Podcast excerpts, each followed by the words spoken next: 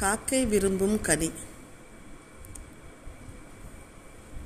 தமிழில் இருக்கும் அறநூல்களில் பதினெண் கீழ் கணக்கு நூல்களில் வராத நூல்களில் மேலும் ஒரு சிறப்பான நூல் நன்னெறி இதை எழுதியவர் துரைமங்கலம் சிவபிரகாஷ் சுவாமிகள்.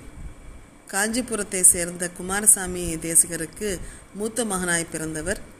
தாமிரவர்ணி கரையில் உள்ள சிந்து பூந்தரையில் வாழ்ந்த வெள்ளி அம்பல தம்பதி தம்பிரானிடம் இலக்கணம் கற்றார். இவருடைய காலம் பதினேழாம் நூற்றாண்டு. இவர் தம்முடைய முப்பத்தி ரெண்டாம் வயதில் சிவபதம் அடைந்தார். மூதுரை நல்வழி பொன் போல் சொல்ல வந்த கருத்தும் அதை புரிய அழகான ஒரு உதாரணத்துடன் கூடிய அழகிய வெண்பாவானால் ஆனதுதான் இந்த நன்னேரி. ஒரு கடவுள் வாழ்த்து பாடலும் நாற்பது நேரிசை வெண்பா பாடல்களும் உடையதுதான் இந்த நூல். நன்னெறி என்றால் நன்மை நெறி என்று பொருள்படும்.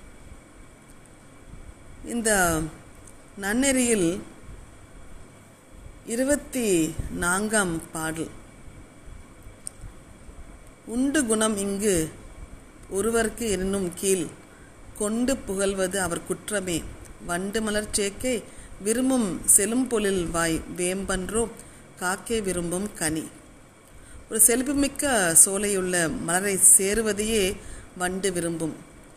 காகமோ கசப்பான வேப்பம் கனிகையே விரும்பும். அதுபோல ஒருவருக்கு நல்ல குணம் உண்டு என்றாலும் கீழ் மக்கள் அவரிடமுள்ள நற்குணங்களை விட்டுவிட்டு குற்றங்களையே பேசுவர்.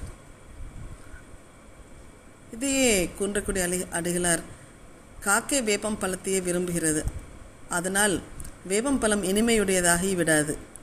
காக்கை விரும்பாத மாம்பழம் சுவையில்லாததாகவும் ஆகிவிடாது. காக்கைகளைப் போல கருமை மனமுடையோர் நின் குணங்களை பார்க்க மறுப்பர் கவலர்க்க. அங்ஙனம் குறியே நோக்கி இகழ்பவர் நிறை நோக்கி பாராட்ட மறுப்பவர்தம் உலங்குல நீ வாழ்தல் அரிது. காரணம் அவர்களுக்கு இகழுதல் ஒரு தொழில் பழக்கம். கவலர்க்க நன்மை நாமே குறைகளும் நிறைகளும் நோக்கி நினைத்திடுவோம். நாளும் குறைகளிலிருந்து விடுதலை பெற முயலுவோம்.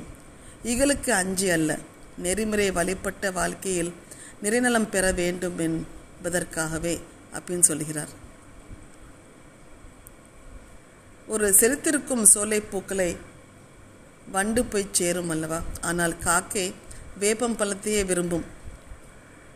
அதுபோல ஒருடம் குணம் இருந்தால் கீழோர் பெரிதாக கூறுவது அவர் குற்றங்களையே என்பதை சொல்லி உங்களிடம் விடைபெறுவது உங்கள் மீனராஜா.